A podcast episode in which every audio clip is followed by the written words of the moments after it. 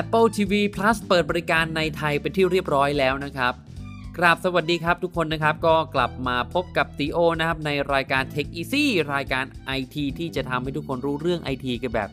ย่อยง่าย ๆ ย่อยกันแบบรายวันนะครับ วันนี้ก็มาตามข่าวรอบโลกกันฮะด้วยภาษาง่าย ๆ เริ่มกันที่ข่าวของ Apple TV Plus นะครับผมตอนนี้ เปิดบริการในไทยเป็นที่เรียบร้อยแล้วนะครับ หลังจากที่ Apple นะครับประกาศว่าจะเปิดตัว Apple TV Plus ในวันที่ 1 พฤศจิกายนนะครับ ผมตอนนี้แต่ละ Account นะครับก็สามารถเข้าไปดู Apple TV Plus ได้แล้วนะครับ Apple TV Plus คืออะไรครับ Apple TV Plus ก็คือบริการสตรีมมิ่งนะครับสตรีมมิ่งก็คือแบบคล้ายๆ Netflix นะฮะดูหนังออนไลน์อย่างนี้นะฮะ โดยที่เราจ่ายค่าใช้จ่ายเป็นรายเดือนนะครับผม อย่าง Netflix ก็ประมาณ 200 กว่าบาท ถึง 400 กว่าบาทนะครับ แล้วแต่ความละเอียดคมชัดของแต่ละแพ็กเกจที่เราต้องการดูนะครับผม ส่วนของ Apple TV Plus นะครับ ก็จะมีค่าใช้จ่ายรายเดือนนะครับ เดือนละ 99 บาทเท่านั้นเองนะครับผม พร้อมสิทธิทดลองนะครับ 7 วันนะครับผม ตรงนี้เนี่ยถ้ามี Family Sharing Family Sharing ก็คือมีคนมาอยู่ในกลุ่มครอบครัวของเราเนี่ยสามารถให้คนในครอบครัวเนี่ยเราดูได้ด้วย ถ้าตีเป็นตัวเลขนะครับก็ ประมาณ 99 บาทดูได้สูงสุด 6 คนนะครับผม เออ ตรงนี้ถ้า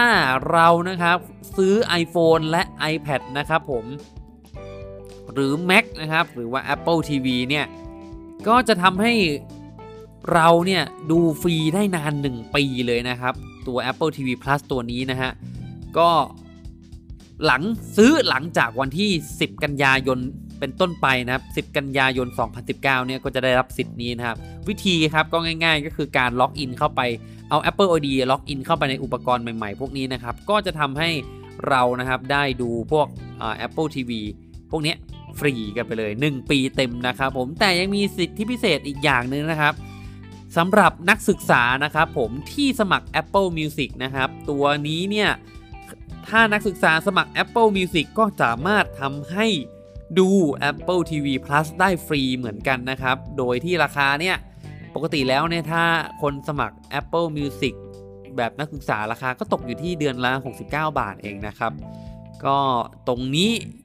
ใครเป็นนักศึกษาก็จะได้สิทธิพิเศษไปสุดๆ กันไปเลยนะฮะ นอกจากไอการรับชมบน Apple TV นะ มันจะมีแอปที่ชื่อว่า Apple TV App นะครับ เราสามารถเข้าไปชมหนังต่างๆของ Apple นะครับ โดยที่ Apple เนี่ย มันจะมีเขาเรียกว่าแถบพิเศษขึ้นมาว่าอันนี้คือ Apple TV Plus นะครับ ซึ่งหนังของใน Apple TV Plus เนี่ย ก็จะมีเป็นหนังที่ Apple ทำมาขึ้นมาเองนะครับผมโดยที่ก็มีหลายเรื่องเลยครับ ตอนนี้ที่เปิดออกมามีอยู่ประมาณ 8 เรื่องนะครับ เป็นซีรีส์นะฮะไม่ใช่ตอนเดียวจบเนาะ มันก็จะมีทั้งหนังแนวไซไฟหนังแนว adventure หนังแนวสารคดีก็มีนะครับผมตรงนี้ก็ถือว่าหลากหลายสำหรับเด็กก็มีอย่างเนี้ยนะฮะแต่ว่านะครับสิ่งหนึ่งคือเราไม่สามารถที่จะดูหนังเรื่องอื่นเลยที่ไม่ใช่ของ Apple นะครับ ดูไม่ได้นะครับผมหลายคำถามหลายคนถามเข้ามาว่า ดูหนังของพวกมาเวลอย่างนี้ได้ไหมดูหนังของเออหนังไทยได้หรือเปล่าเนี่ยฮะ ไม่ได้นะครับคำตอบก็คือเราไม่สามารถดูหนังเรื่องอื่นได้เลยนะครับ ก็สิ่งที่จะดูได้ก็คือดูได้แค่หนังของ Apple เท่านั้นนะครับผมซึ่งจะแตกต่างจาก Netflix นะครับ Netflix เนี่ยมันก็จะมีหนังแบบหลากหลายมาก ๆนะครับ แล้วก็มีหนังที่ Netflix เขาทำขึ้นมาเองก็มีนะครับ ตรงนี้ก็อาจจะทำให้รู้สึกว่า Netflix อาจจะค่อนข้างคุ้มกว่านะครับ Netflix มันรู้สึกว่าจะอยู่ที่ 240 กว่าบาท แต่นั่นก็ตัว 240 กว่าบาทมัน เป็นระดับ HD เนาะความคมชัดระดับ HD ถ้าอยากได้ความคมชัดระดับ 4K อาจจะทะลุไป 400 กว่าบาท ซึ่งสำหรับ Apple TV Plus ตัวนี้นะครับ 99 บาทเนี่ยความละเอียดเนี่ยก็เป็นการให้ความละเอียดถึง 4K ก็มีนะครับผมเป็น 4K เลยนะฮะ เสียงก็เป็นแบบ Dolby S Mode เลยนะครับ ในแต่หนังแต่ละเรื่องกับสารคดีอย่างนี้นะฮะ อันนี้ก็ ตามความคิดติโอนะครับ ก็ถือว่า Apple เข้ามาในร่วมวงกับสงครามสตรีมมิ่งนะครับ การดูหนังออนไลน์อย่างเต็มตัวแต่อาจจะตามของ Netflix อยู่มาก เพราะว่า Netflix เนี่ยดูเรื่องอื่นได้เยอะแยะมากมายเลยครับ เดือนละ 99 บาท ตอนนี้เนี่ยของ Apple มีอยู่ 8 เรื่อง แต่ว่าถ้า รวมในอนาคตก็มาอีกประมาณ 4-5 เรื่องอย่างเงี้ยฮะ ก็ยังยังน้อยอยู่ดีถ้าเทียบกับของ Netflix ที่แบบมีเป็นหลายพันเรื่องเลยนะฮะ ซีรีส์ก็ดูดูกันไปยาวๆ เพลินๆ ก็มีคุณภาพเป็นเป็นซีรีส์คุณภาพด้วยนะครับผม อันนี้อาจจะต้อง Apple อาจจะตาม Netflix อยู่ไกลอยู่เหมือนกันนะครับผม แต่ก็อาจจะค่อยๆพัฒนาไปเรื่อยๆนะครับ อ่า ตรงนี้ใครเชียร์อยู่ก็รอติดตามกันต่อไปครับ เดือนละ 99 บาทสำหรับ Apple TV ฮะไปกันต่อที่อีกข่าวครับขึ้นชื่ด้วยตัว A เหมือนกันนะครับ ข่าวของอาลีบาบาครับเขารายงานไตรมาสล่าสุดนะครับ ผลประกอบการไตรมาสเดือนกันยายน 2019 นะครับ รายได้รวมนะครับของอาลีบาบาเนี่ยอยู่ที่ 16,651 ล้านนะครับ เพิ่มขึ้น 40%จากช่วงเดียวกันเมื่อปีก่อนนะครับกำไรเนี่ย หมื่นล้านดอลลาร์นะครับ ตรงนี้มีผู้ใช้งานจีนเนี่ยในจีนนะครับเพิ่มขึ้นประมาณ 19 ล้านคนนะครับโอ้โหถือว่าเยอะมากๆเลย เยอะสุดๆไปเลยนะครับโอ้โหเพิ่มมา 19 ล้านคนนี่ก็จะเป็น 693 ล้านคนนะครับผมโอ้โหเกือบ 700 ล้านคน แล้วก็ข้อมูลที่น่าสนใจนะครับ ก็ยังถือว่า ตัวร้านค้าออนไลน์นะครับ มีการทำการไลฟ์เนี่ยมากกว่า 50%ของร้านค้าทั้งหมดนะครับ แล้วก็ยอดออเดอร์ของ Lazada มีเพิ่มสูงมากกว่า 100%เลยนะครับ แล้วก็ตัวนี้เนี่ย เป็นที่น่าสนใจครับว่า การค้าออนไลน์เนี่ย มันมีแต่โตกับโตนะครับ คิดว่าเทรนด์ของโลกในอนาคตเนี่ยมันก็เหมือนบ่งบอกครับว่า ในอนาคตการซื้อขายออนไลน์ก็จะยิ่งเพิ่มขึ้นเพิ่มขึ้นเพิ่มขึ้นไปอีกนะครับผมตรงนี้ตีโอก็เลยหยิบมาอ่านให้ฟังนะครับ และก็คิดว่าน่าจะเป็นประโยชน์สำหรับคนที่ซื้อของออนไลน์ ขายของออนไลน์ในอนาคตนะครับก็คนน่าจะเข้ามาอยู่ในตลาดขายของออนไลน์ ซื้อของออนไลน์มากยิ่งขึ้นนะครับผมไปต่อกันที่ข่าวของยักษ์ใหญ่อีกบริษัทหนึ่งนะครับนั่นก็คือ Google นั่นเองครับ Google มีการอัปเดต Google Map นะครับผม โดยที่ Google Map นะครับ นี่ล่าสุดปกติแล้วนะครับ ก่อนหน้านี้เนี่ยถ้าเป็นสถานที่ดัง ๆนะครับ อาจจะเป็นแค่ชื่อเฉยๆใช่ไหมครับอาจจะเป็นหมุดแล้วก็เป็นชื่อนะครับในแผนที่นะครับที่จะแสดงในแผนที่ แต่เดี๋ยวนี้ครับ ถ้าเข้าไปใน Google Map นะครับเมืองใหญ่ ๆนะครับ สถานที่สำคัญในเมืองใหญ่ ๆ ที่จะมีเป็นตัวอักษรชี้แจงอยู่เนี่ย เขาจะเปลี่ยนแล้วครับ เปลี่ยนมาเป็นโลโก้นะครับผมเป็นไอคอนนะครับ อย่างเช่นโตเกียวทาวเวอร์อย่างเงี้ยนะฮะถ้าเข้าไปใน Google Map นะครับ มันจะเห็นเป็นรูปของโตเกียวทาวเวอร์ที่เป็นไอคอนให้เราเห็นอย่างชัดเจนมากขึ้นนะครับ คือสถานที่สำคัญเนี่ยมันจะถูกเห็นได้ชัดเจนกว่าเดิมนะครับผม อืม สถานที่ที่คนไปเยอะ ๆ อย่างนี้นะฮะ อย่างเช่นสมมุติว่าถ้าเป็นเชียงใหม่อย่างเงี้ยเออถ้า Google มาทำนะครับ อาจจะเห็นเป็นรูปพระธาตุดอยสุเทพเป็นไอคอนก็ได้อย่างเงี้ยนะโอ้นี่ก็น่ารอติดตามรอดูว่าอ่า Google นะครับเขาจะขยายได้ครบทุกเมืองเนี่ยเมื่อไหร่ตอนนี้เมืองที่ใหญ่ๆ ก็ได้รับการทยอยอัปเดตเป็นที่เรียบร้อยนะครับ เช่นลอนดอน ปารีส โตเกียว นิวยอร์กนะครับผม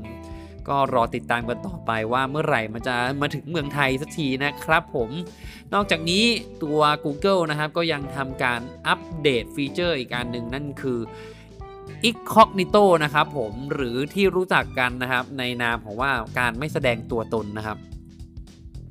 Incognito นี่ปกติแล้วเนี่ย เวลาถ้าเป็นในเว็บไซต์นะครับ แล้วเราเข้าโหมด Incognito เนี่ยจะเป็นการที่ไม่เก็บประวัติการเข้า ค้นหาเว็บไซต์ต่างๆ เราเคยเคยเข้าเว็บไซต์อะไรนะครับ เข้ามาสักสิบเว็บอย่างเงี้ยเขาก็ไม่เก็บประวัติการเข้าเว็บนะครับผมใครที่ชอบความเป็นส่วนตัวนิดนึง ส่วนใหญ่ก็จะเข้าโหมดนี้นะครับ หรือว่าล็อกอินล็อกอินในเว็บไซต์ รหัสผ่านในเว็บไซต์ต่างๆ แต่เราเข้าโหมด Incognito เนี่ยครับ มันก็จะไม่เก็บ password ไม่เก็บอะไรอย่างนี้นะฮะให้นะครับผมเออตรงนี้ก็ถือว่าคนที่ชอบโหมดความเป็นส่วนตัวนะครับ ก็จะเข้าใช้งานโหมดแบบนี้อันนี้ก็จะชอบใจนะครับ และล่าสุดมันก็มาถึง Google Map เป็นที่เรียบร้อยนะครับ Google Map นะครับ ถ้าเราเปิดโหมดนี้เนี่ยเวลาให้มันนำทางไปที่ไหนนะครับ ปกติแล้วใน Google Map เนี่ยจะเก็บเขาเรียกว่าเก็บสถิติของการ ค้นหาหรือการเดินทางไปจุดต่างๆของเรานะครับ แต่ถ้าเข้าโหมดนี้เนี่ยตรงนี้ก็จะทำการยกเลิกการเก็บสถิติต่างๆนะครับ แต่ทั้งนี้ทั้งนั้นนะครับผมอันนี้เนี่ย Google ได้บอกว่านะครับจะไม่เก็บประวัติการใช้งานในส่วนของในตัวเครื่องเฉยๆนะครับ แต่พวกประวัติการใช้งานต่างๆ ยังคงจะส่งไปที่ เซิร์ฟเวอร์ของ Google อยู่ดีนะครับผมอันนี้ก็ต้องเออทำความเข้าใจกันนิดนึงนะครับว่ามันเป็นความส่วนตัวของเฉพาะของเรานะครับ แต่ว่าไม่ใช่ว่าจะไม่มีไม่มีส่งข้อมูลไปที่ Google เลยไม่ใช่นะครับ สุดท้ายก็ยังส่งไปข้อมูลไปที่ Google แต่ว่าประวัติต่างๆ ในการค้นหาสถานที่ต่างๆ ของเราอาจจะไม่เก็บในตัวเครื่อง ถ้าเข้าในโหมด Incognito ตรงนี้นะครับผมอะหวังว่าตรงนี้ ก็จะเป็นข้อมูลที่เป็นประโยชน์กับเพื่อนๆนะครับ ที่รับฟังอยู่นะครับติโอก็นำข่าวมาเล่าประมาณนี้ครับสำหรับวันนี้ใครที่ชอบออการเล่าข่าวแบบนี้นะครับ ก็สามารถฟังได้ที่ Spotify Podcast นะครับ Google Podcast แล้วก็ Apple Podcast นะครับผม ส่วนใครที่ชอบรีวิวนะครับ แบบเห็นกันจะจะเลยนะครับ ก็สามารถไปติดตามได้ที่ ช่องชแนลอติรีวิวนะครับ อย่างข่าวล่าสุดอย่างที่ Apple TV เนี่ยติโอก็ได้มีการเข้าไปดูโหมดต่างๆ เปิด